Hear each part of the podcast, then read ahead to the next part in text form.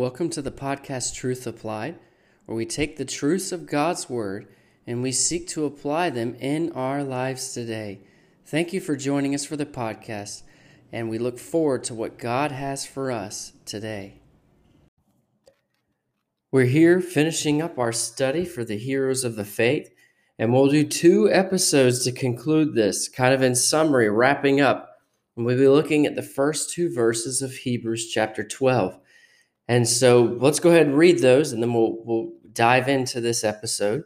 Wherefore, seeing we are also compassed about with so great a cloud of witnesses, let us lay aside every weight and the sin which doth so easily beset us, and let us run with patience the race that is set before us, looking unto Jesus, the author and finisher of our faith, who for the joy that was set before him endured the cross, despising the shame and is set down at the right hand of the throne of God.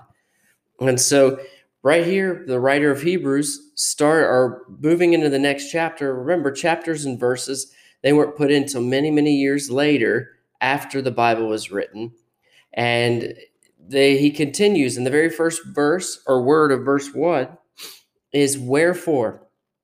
I remember in seminary they used to say, when you see a wherefore, you need to see what it is there for. Same with therefore because it's building on what the author has already said. He said, Wherefore, seeing we are also compassed about with so great a cloud of witnesses. And who are those witnesses? Well, those people that we just talked about in Hebrews chapter 11. Where remember we looked at Abel and Enoch, Noah, Abraham, Isaac, Jacob, Joseph, Moses' parents, Moses, um, we looked at the children of Israel, we looked at Rahab, and they're a great example of faith. And says, Wherefore, seeing we are compassed about with so great a cloud of witnesses. Does that mean that they're standing in grandstands in heaven watching us live our lives? No. The Bible doesn't teach that.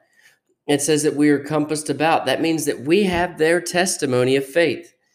We see what the life of faith can do in the life of somebody well, how it changes their life, how it affects them.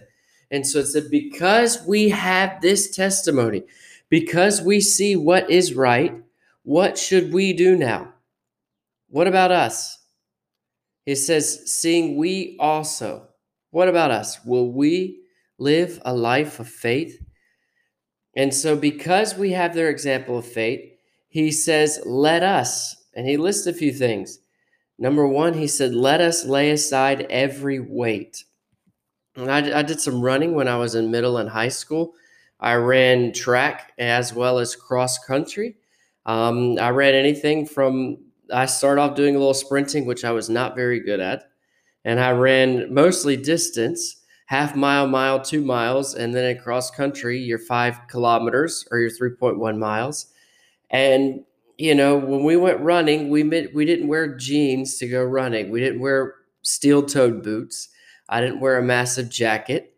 You would wear the the just your you'd wear your uniform, and it was a lightweight. It, if it got wet, it was easy. It was quick to dry. If it was cold, you'd wear the Under Armour long sleeve shirts, but you weren't wearing anything heavy. Why? Because we're in a race. We're trying to to not make it any harder for us you know, at the end of some of those races, you felt like you wanted to roll over and give up. You know, there's no reason to add add to that. He said, lay aside every weight. What does that mean?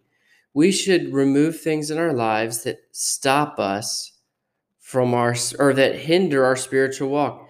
Now, these things are things that are not sinful. He talks about that, and we'll see it just a moment. But things that hinder us.